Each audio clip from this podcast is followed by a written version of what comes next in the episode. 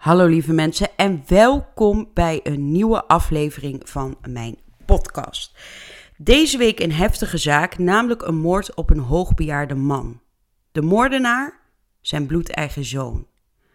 Voor deze zaak gaan we terug naar zondag 5 april 2020 naar Kortrijk, België. Op deze zondagnacht, 5 april 2020, komt er een melding binnen bij de noodcentrale. De melder vertelt dat zijn vader dood bij de voordeur ligt. De politie snelt zich naar het adres en het is niet zomaar een huis. Het is een waar kasteel waar de hulpdiensten terecht zijn gekomen. En het is ook niet zomaar een familie waar deze tragedie plaatsvindt. De kasteelhoeve is in de 19e eeuw ingericht als buitenverblijf. In de eerste helft van de 20e eeuw woont de Kortrijkse bankier en medestichter van de kredietbank uh, afgekort KBC, Victor Cambier, er samen met zijn vrouw en elf kinderen. Een van de dochters is Annie. En zij neemt midden jaren 60 haar intrek in het kasteel. En Annie is getrouwd met Frans de Bali. Ik hoop dat ik zijn achternaam goed uitspreek. Hij is arts en samen krijgen ze vier kinderen, waaronder Tom. Hij belde die nacht met de hulpdiensten om te melden dat zijn vader dood bij de voordeur ligt. Ondertussen arriveren de hulpdiensten bij het kasteel. In de buurt is gekend wie hier wonen. De gerespecteerd oud-arts Frans met zijn vrouw Annie. Als de agenten binnenkomen, zien ze Frans op de trap voor de deur liggen. De man van inmiddels 90 ligt op zijn buik met zijn benen omhoog en zijn hoofd naar beneden.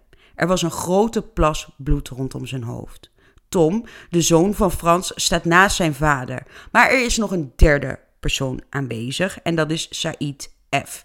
Het is de vriendin van Tom, want Said F wil als Sonia worden aangesproken. Tom zegt tegen de agenten dat zijn vader misschien telefoon heeft gekregen en daarom naar buiten is gegaan. Maar de agenten ter plaatse zien al heel snel dat de verklaring niet klopt. Want in de woonkamer zien ze op de relaxstoel overal bloed zitten. Als ze verder in het huis kijken, vinden ze in de badkamer vier natte dweilen. Een teken dat het huis voor de aankomst van de agenten flink is schoongemaakt. En verder vinden de agenten een bloedspoor vanuit de woonkamer tot aan de hal en bij de trap bij de voordeur. Voor de politie is het kasteel geen onbekend adres. Tom de Bali, of in de volksmond wel Tom Spier genoemd, maar daar kom ik later op terug, zorgt vaker voor problemen. De 59-jarige zoon van de gerespecteerde familie is kort voor de feiten opgepakt door de politie. Hij had een probleem gemaakt in de supermarkt en wanneer de agenten dan naar Tom gaan, loopt het volledig uit de hand. Tom is dronken en agressief en daarop wordt hij gearresteerd door de politie. En op zaterdag 4 april om half tien s avonds, enkele uren voor de feiten, wordt hij dan vrijgelaten. Tijdens de arrestatie van Tom Eerde zagen de agenten dat de heg van de overburen gedeeltelijk is verbrand. Dit zou Tom hebben gedaan, want het loopt wel vaker uit de hand met Tom Spier, zo laat de buurt weten. Misschien is het handig dat ik even vertel wie deze Tom Spier precies is. Tom groeit op samen met drie zussen in het kasteel in Kortrijk. Zijn ouders, Frans en Annie, komen beide uit rijke families. Frans is een gerespecteerde KNO-arts en moeder Annie komt uit een gezin waar haar vader medeoprichter dus was van die kredietbank. Als Tom gaat studeren, lijkt het allemaal voor de wind te gaan. Hij is een goede student en uiteindelijk gaat hij naar de universiteit in Antwerpen en gaat hij daar economie studeren.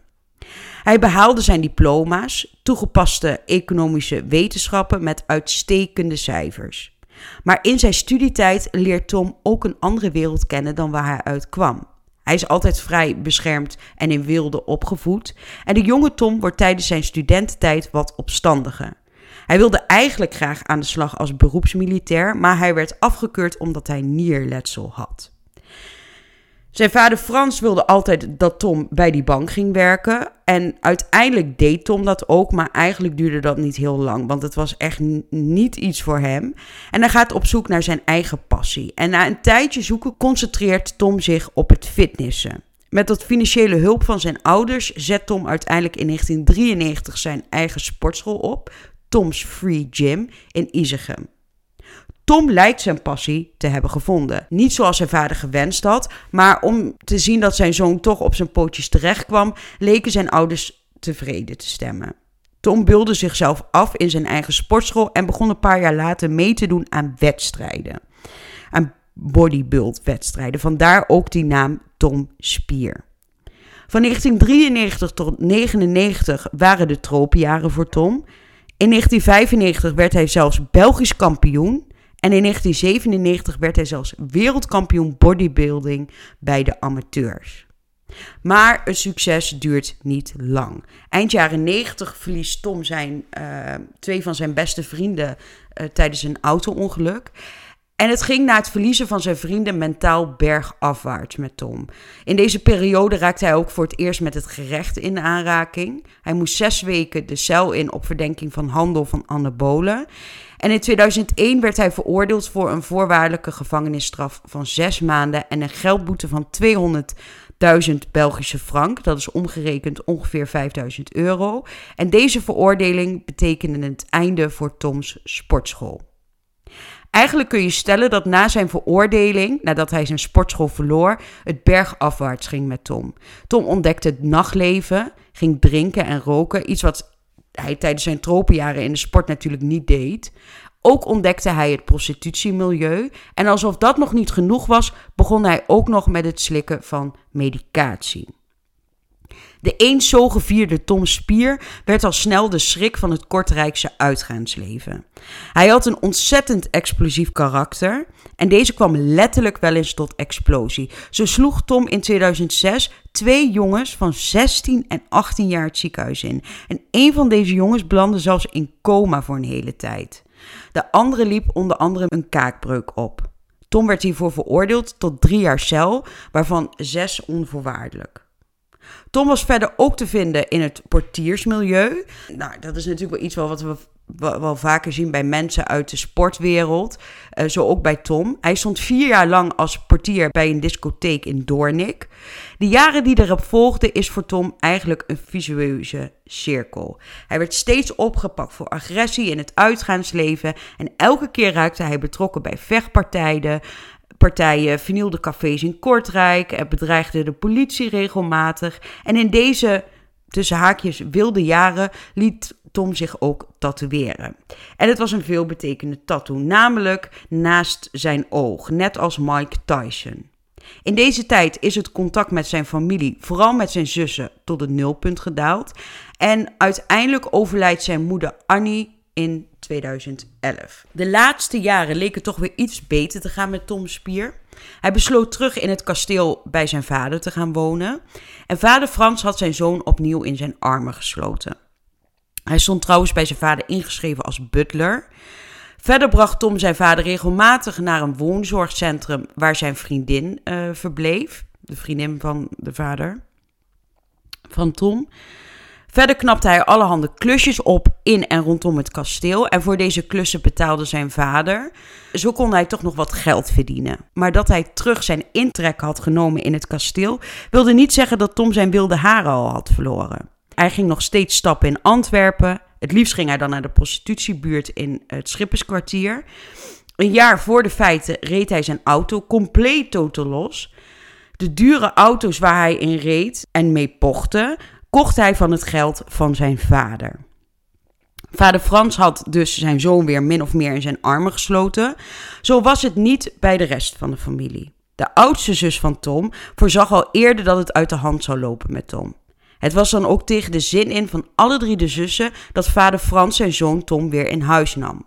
Vader Frans zei steeds tegen de dochters: Het komt wel in orde.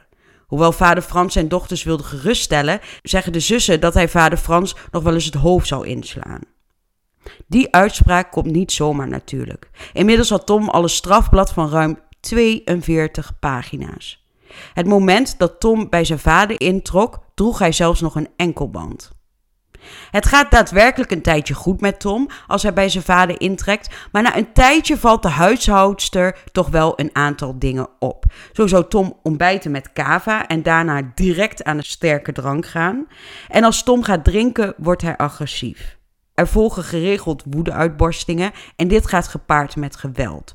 Tom vernielt de computer van zijn vader. Hij eist ook de volmacht over de rekeningen van zijn vader. En zodra hij deze uh, heeft, zegt hij bijvoorbeeld dat hij alle krant- en tijdschriftabonnementen van zijn vader op gaat, zetten, gaat zeggen. En dit deed Tom niet om te besparen, want er was geld zat. Maar dit deed hij omdat hij zijn vader gewoon simpelweg niks gunde. Stukje bij beetje wordt vader Frans, die altijd een gerespecteerd arts was en inmiddels hoogbejaard was, want hij was echt mensen al 90 jaar afgesloten van zijn andere kinderen. Tom zag zijn vader als melkkoe.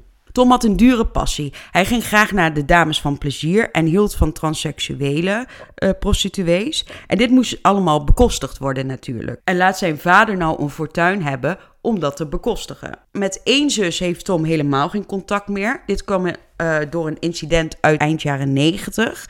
Dit was de periode dat Tom aan een lage wal raakte. En dan besluit hij de kluis van zijn ouders leeg te roven.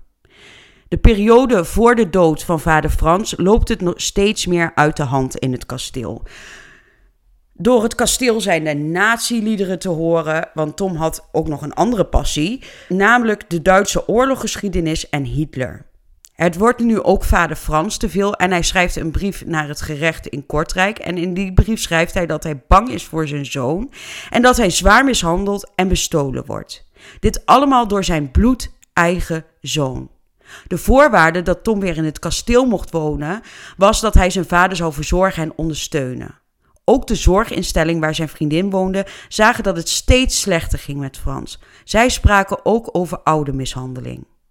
Op 4 april 2020, de dag voor de feiten, werd Tom aangehouden. Ditmaal voor brandstichting. Hij werd ervan verdacht dat hij dus die heg van de overburen in brand had gestoken.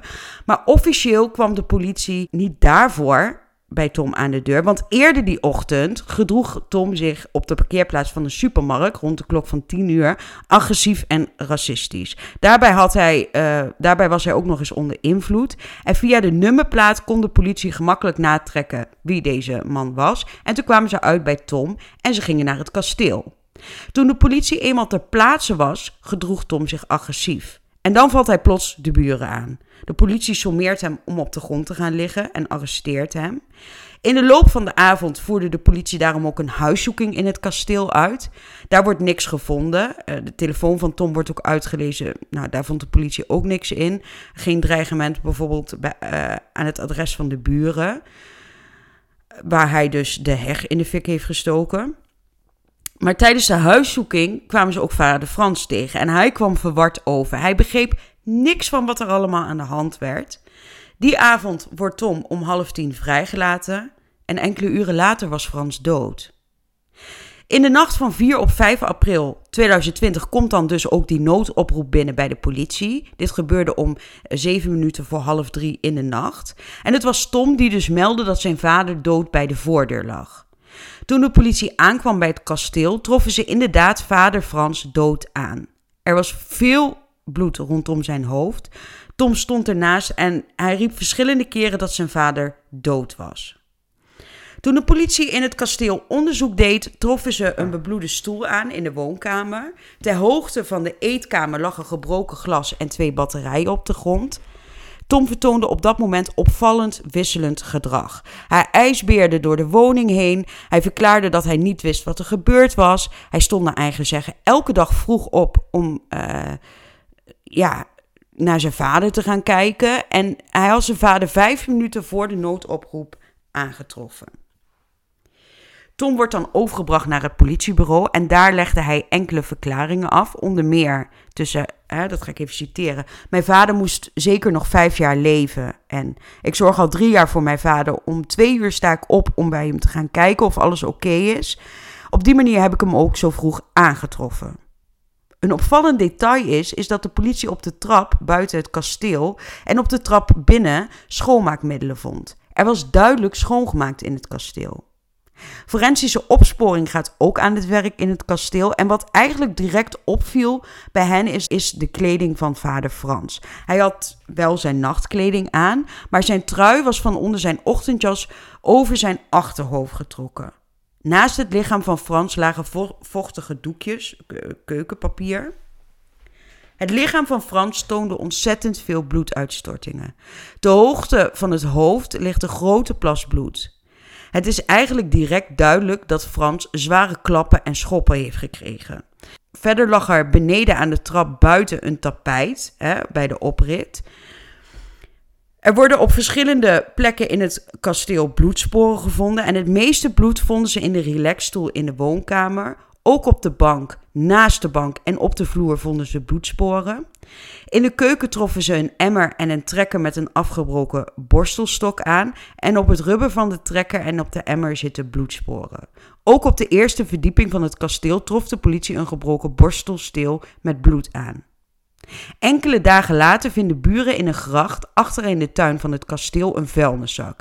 In deze zak zaten schoonmaakhandschoenen, twee beschadigde afstandsbedieningen, een kapotte bril, een rechte pantoffel, een handdoek met bloed, een dienblad, twee gebroken glazen, een vliesdeken en een donsovertrek. De politie vindt op de vuilniszak zelf geen uh, vingerafdrukken, maar dit komt echt afkomstig van degene die heeft uh, schoongemaakt in het kasteel. De forensische opsporing schrijft in haar verslag dat er een zware vechtpartij in het kasteel heeft plaatsgevonden. Op de vloer lagen meerdere plaatsen, op meerdere plaatsen glasscherven. En dit glas kwam overeen met het glas wat in die vuilniszak buiten is gevonden. De politie gaat dan verder uh, met het verhoor van Tom. Hij houdt bij hoog en bij laag vast dat hij niets met de dood van zijn vader heeft te maken. Hij verklaart dat hij samen met zijn vader de film Troy heeft gekeken. De hond speelde op dat moment ook in de woonkamer, zodoende dat er een glas is gevallen. Rond 1 uur is Tom naar eigen zeggen naar bed gegaan. En later die nacht is hij dus weer opgestaan om te checken bij zijn vader. En trof zijn vader dood bij de voordeur aan. Hij verklaart verder dat hij denkt dat zijn vader gevallen is. Dat, hij, uh, dat zijn vader niet goed te been was. En bovendien liepen er rare mensen rond het kasteel s'nachts. En misschien had er iemand wel aangebeld en wilde zijn vader open doen. Korte tijd later wordt Tom aan de onderzoeksrechter voorgeleid en tegen hem vertelt hij dat zijn vader zijn enige vriend was. En verder vindt hij dat degene die zijn vader dit heeft aangedaan gestraft moet worden. Er worden allemaal getuigen verhoord door de politie, zo ook de huishoudster. Zij werkte al meer dan 40 jaar voor de familie. Tijdens haar verhoor doet ze een boekje open bij de speurders. Specifiek over het incident op 26 december 2017. Dat heeft grote impact op de huishoudster. De huishoudster Frans en Tom zaten die dag in de keuken. En Frans reageerde op iets wat zijn, wat zijn zoon had gezegd. Tom ontplofte werkelijk in woede en sleurde zijn vader van zijn stoel af. Hij smeet zijn vader in de hoek van de keuken en begon op hem in te slaan met zijn vuisten. Toen de huishoudster tussen beiden wilde komen, ving zij ook een aantal klappen van Tom. En na het incident vluchtte Frans, ja, hoogbejaard, letterlijk naar zijn vriendin in de zorginstelling. Bij terugkomst was hij buitengesloten van zijn eigen kasteel. Tom had inmiddels de boel kort en klein geslagen, had de computer en alle documenten van zijn vader in het water in de tuin gegooid. Ook in het tweede verhoor van Tom wilde hij niets bekennen. Hij ontkent nog steeds in alle toonaarden en draagt een heel ander scenario aan. Hij denkt dat iemand de woning binnen is gekomen, um, daar vader Frans heeft mishandeld en het sleepspoor uh, heeft veroorzaakt tot aan de voordeur. En verder ontkent Tom nog steeds dat hij degene is geweest die gepoetst heeft. Dit heeft volgens Tom iemand anders gedaan. Iemand die zijn of haar sporen wilde wissen. Pas op 9 september 2020, ruim een half jaar na de moord, geeft Tom dan een bekennende verklaring af. De reden waarom hij niet eerder wilde bekennen was omdat hij zich schuldig voelde, zich schaamde en omdat hij bang was. Echter herinnert hij zich niet heel veel, althans, dat zegt hij zelf. Volgens Tom was hij bij zijn vader, hadden ze whisky gedronken en op een bepaald moment gooide de hond twee glazen omver. Zijn vader corrigeerde de hond en Tom herinnert zich dat hij zijn vader een vuistslag heeft gegeven. Daarna had hij naar eigen zeggen een blackout. Ondertussen gaat het onderzoek van de politie in volle gang door en zij onderzochten ook de financiële situatie van Frans. Ze onderzochten de periode van 1 januari tot 5 april 2020. Frans had in totaal acht rekeningen en op vijf rekeningen had zoon Tom de volmacht. Tom bleek uh, de rekeningen van zijn vader te gebruiken voor zichzelf. Zo betaalde hij in vier maanden tijd 4069 euro aan belastingen en taxen voor zijn Porsche 911. met het geld van zijn vader. Verder kocht hij in die periode ook voor 4295 euro aan sterke drank, snoep en sigaretten. In de periode die de politie onderzocht is er ongeveer 105.000 euro verdwenen van de rekeningen van Frans. De anti-witwas-tak van de politie heeft ook een onderzoek gestart naar Tom. Want er werd sinds 2016 bijna 205.000 euro cash van de rekening van Frans gehaald. Het vermoeden reist dat Tom dit gedaan heeft. En het vermoeden van de politie is dat Tom al een langere tijd bezig is met het kapitaal van zijn, met het kapitaal van zijn vader te ontvreemden en zichzelf toe te eigenen. Volgens de politie heeft Tom bijna 930.220 euro witgewassen door geldopnames van de rekening van zijn vader, overschrijvingen van de rekeningen en betalingen eh, van een voertuig van zijn geld. Dat is bijna een miljoen, hè mensen? Een miljoen.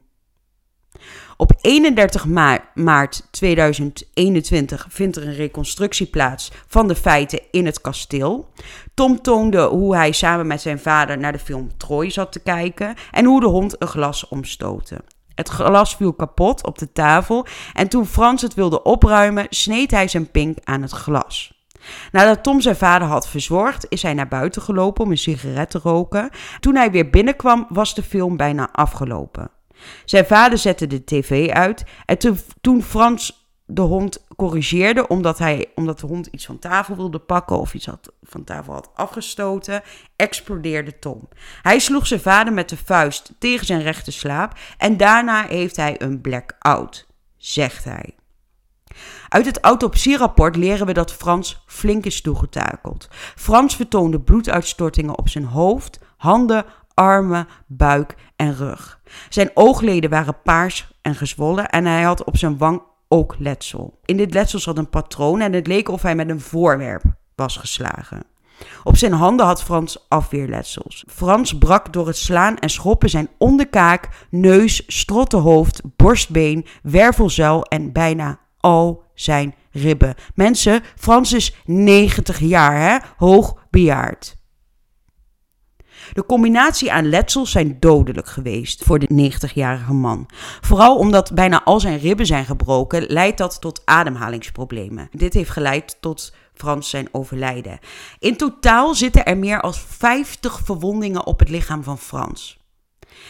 Heftige feiten die bekend worden dus. En het is niet te denken dat je een man van 90 jaar zo toetakelt. En dat niet alleen, het was ook nog zijn vader. Een vader die hem alleen maar wilde helpen, die hem kans op kans gaf, die hem op het rechte pad wilde houden. En jij als zoon, hè, Tom gebruikte hem gewoon als melkkoe. Hij terroriseerde zijn vader.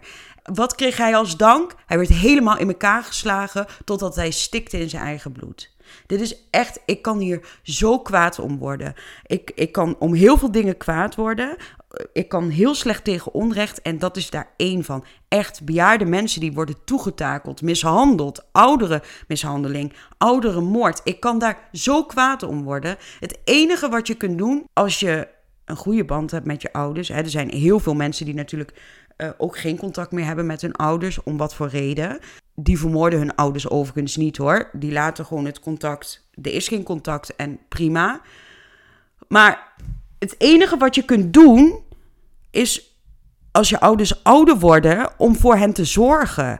Om bij hen te zijn. Om, om hun een, een, een fijne oude dag te geven. En als je niet met je ouders overweg komt, dan laat je het. Dan laat je ze met rust. Maar je gunt ze toch dat ze, dat ze dan een goede oude dag hebben. En wat doet die Tom? Die slaat zijn vader helemaal tot moes. En waarom? Waarom? Om geld.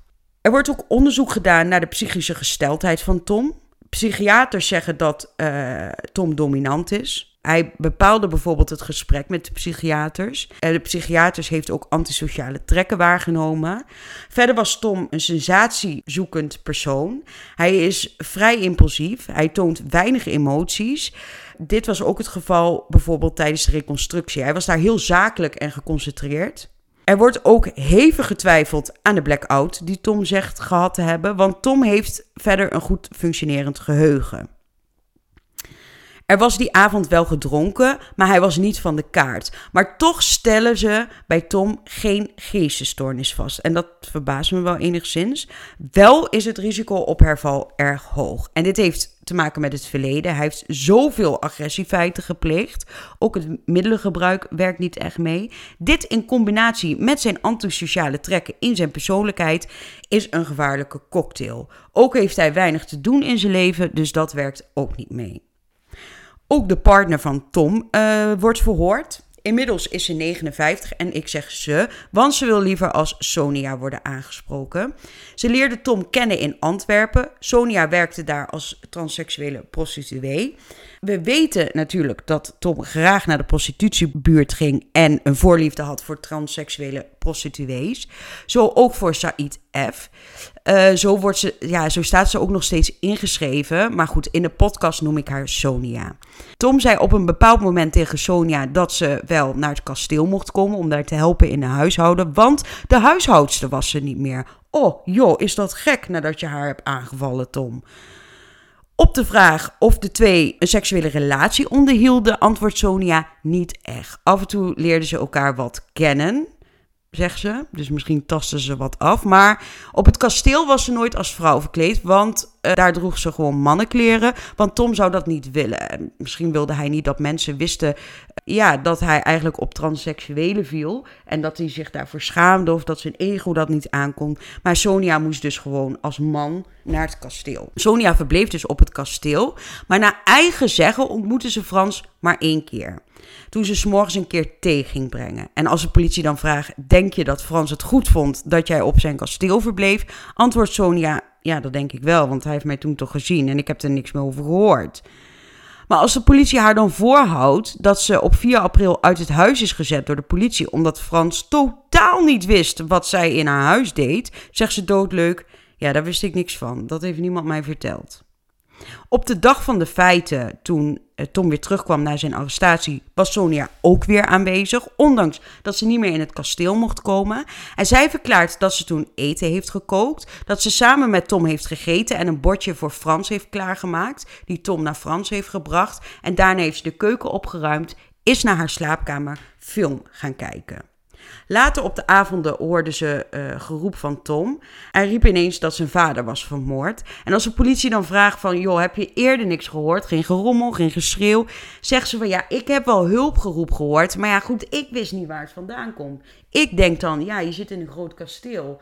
Uh, ik, dit kan alleen maar hier vandaan komen, want de volgende buren zijn heel ver weg en het is een heel groot perceel. Maar goed.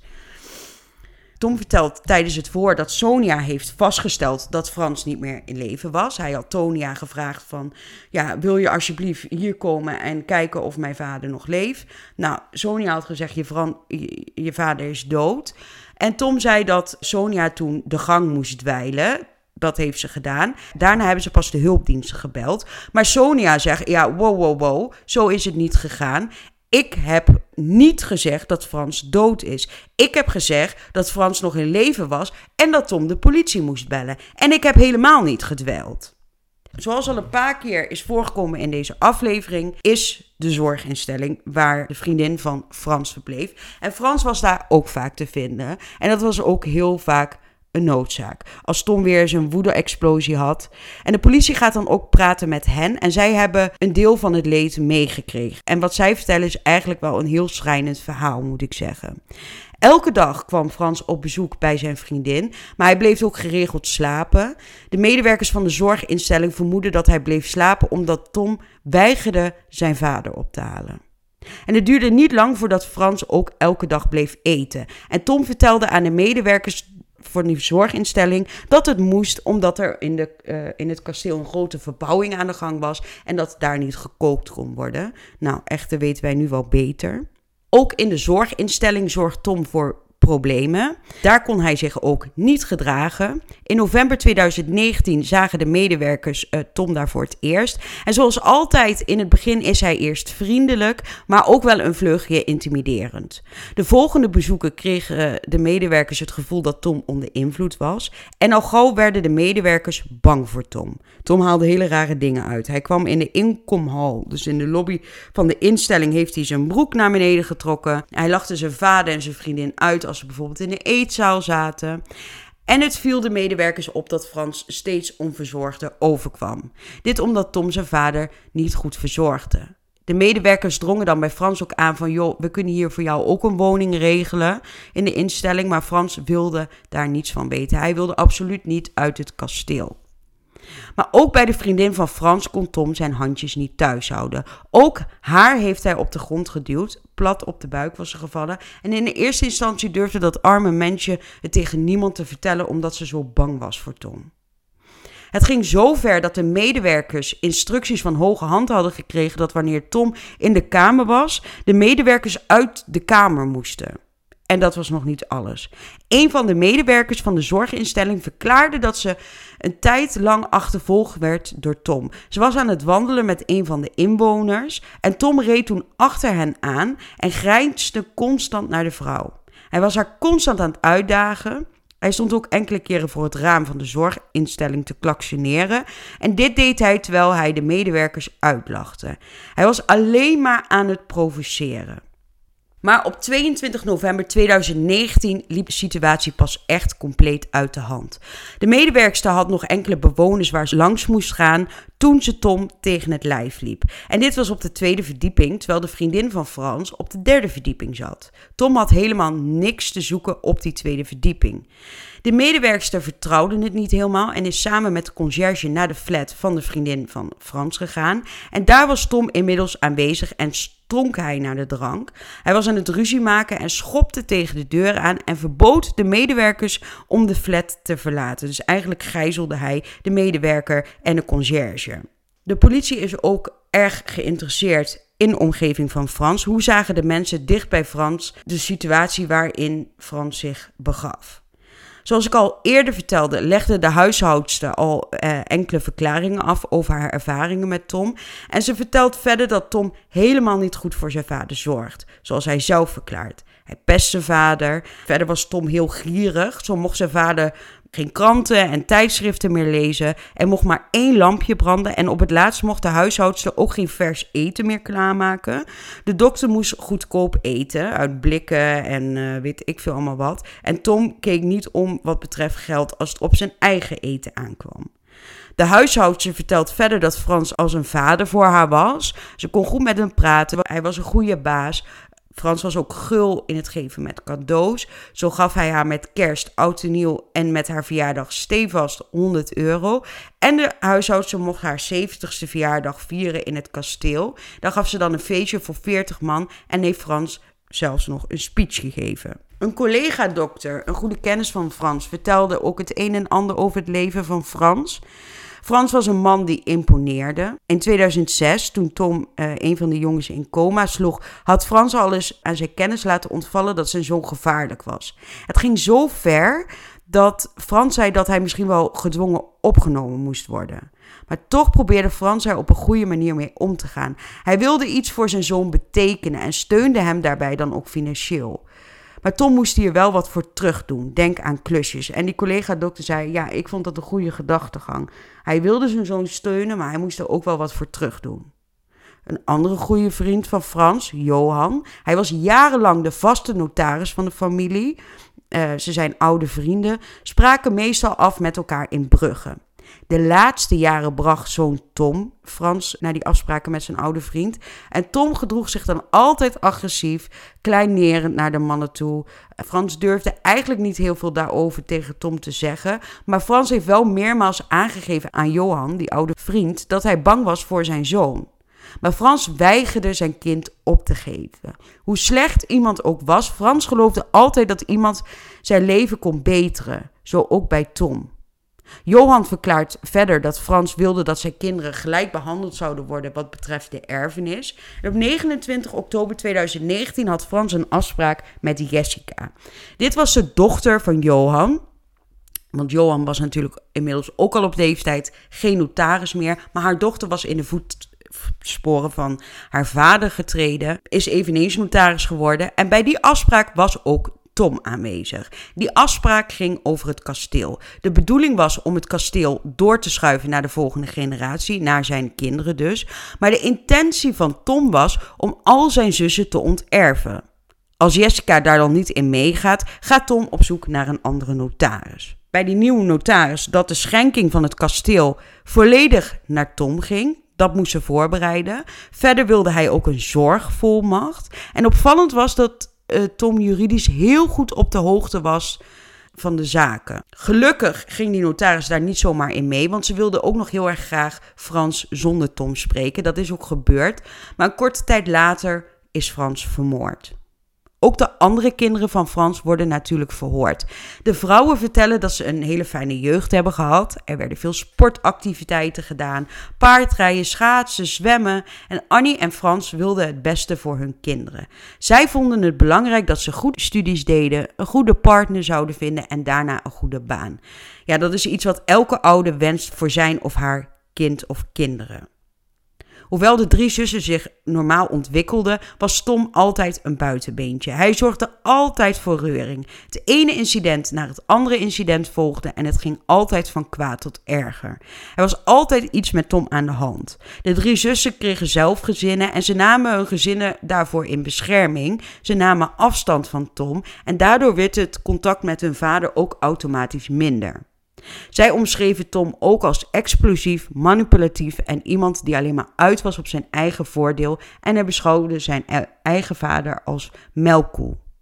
Een van de zussen beschrijft hoe haar broer haar vader steeds meer isoleerde van zijn dochters. In februari 2020 heeft een van de dochters haar vader voor het laatst gezien in de zorginstelling en dat was heel erg fijn. Maar daarna kwam de corona en ging België in lockdown. Het kwam niet als verrassing voor haar dat haar vader was vermoord.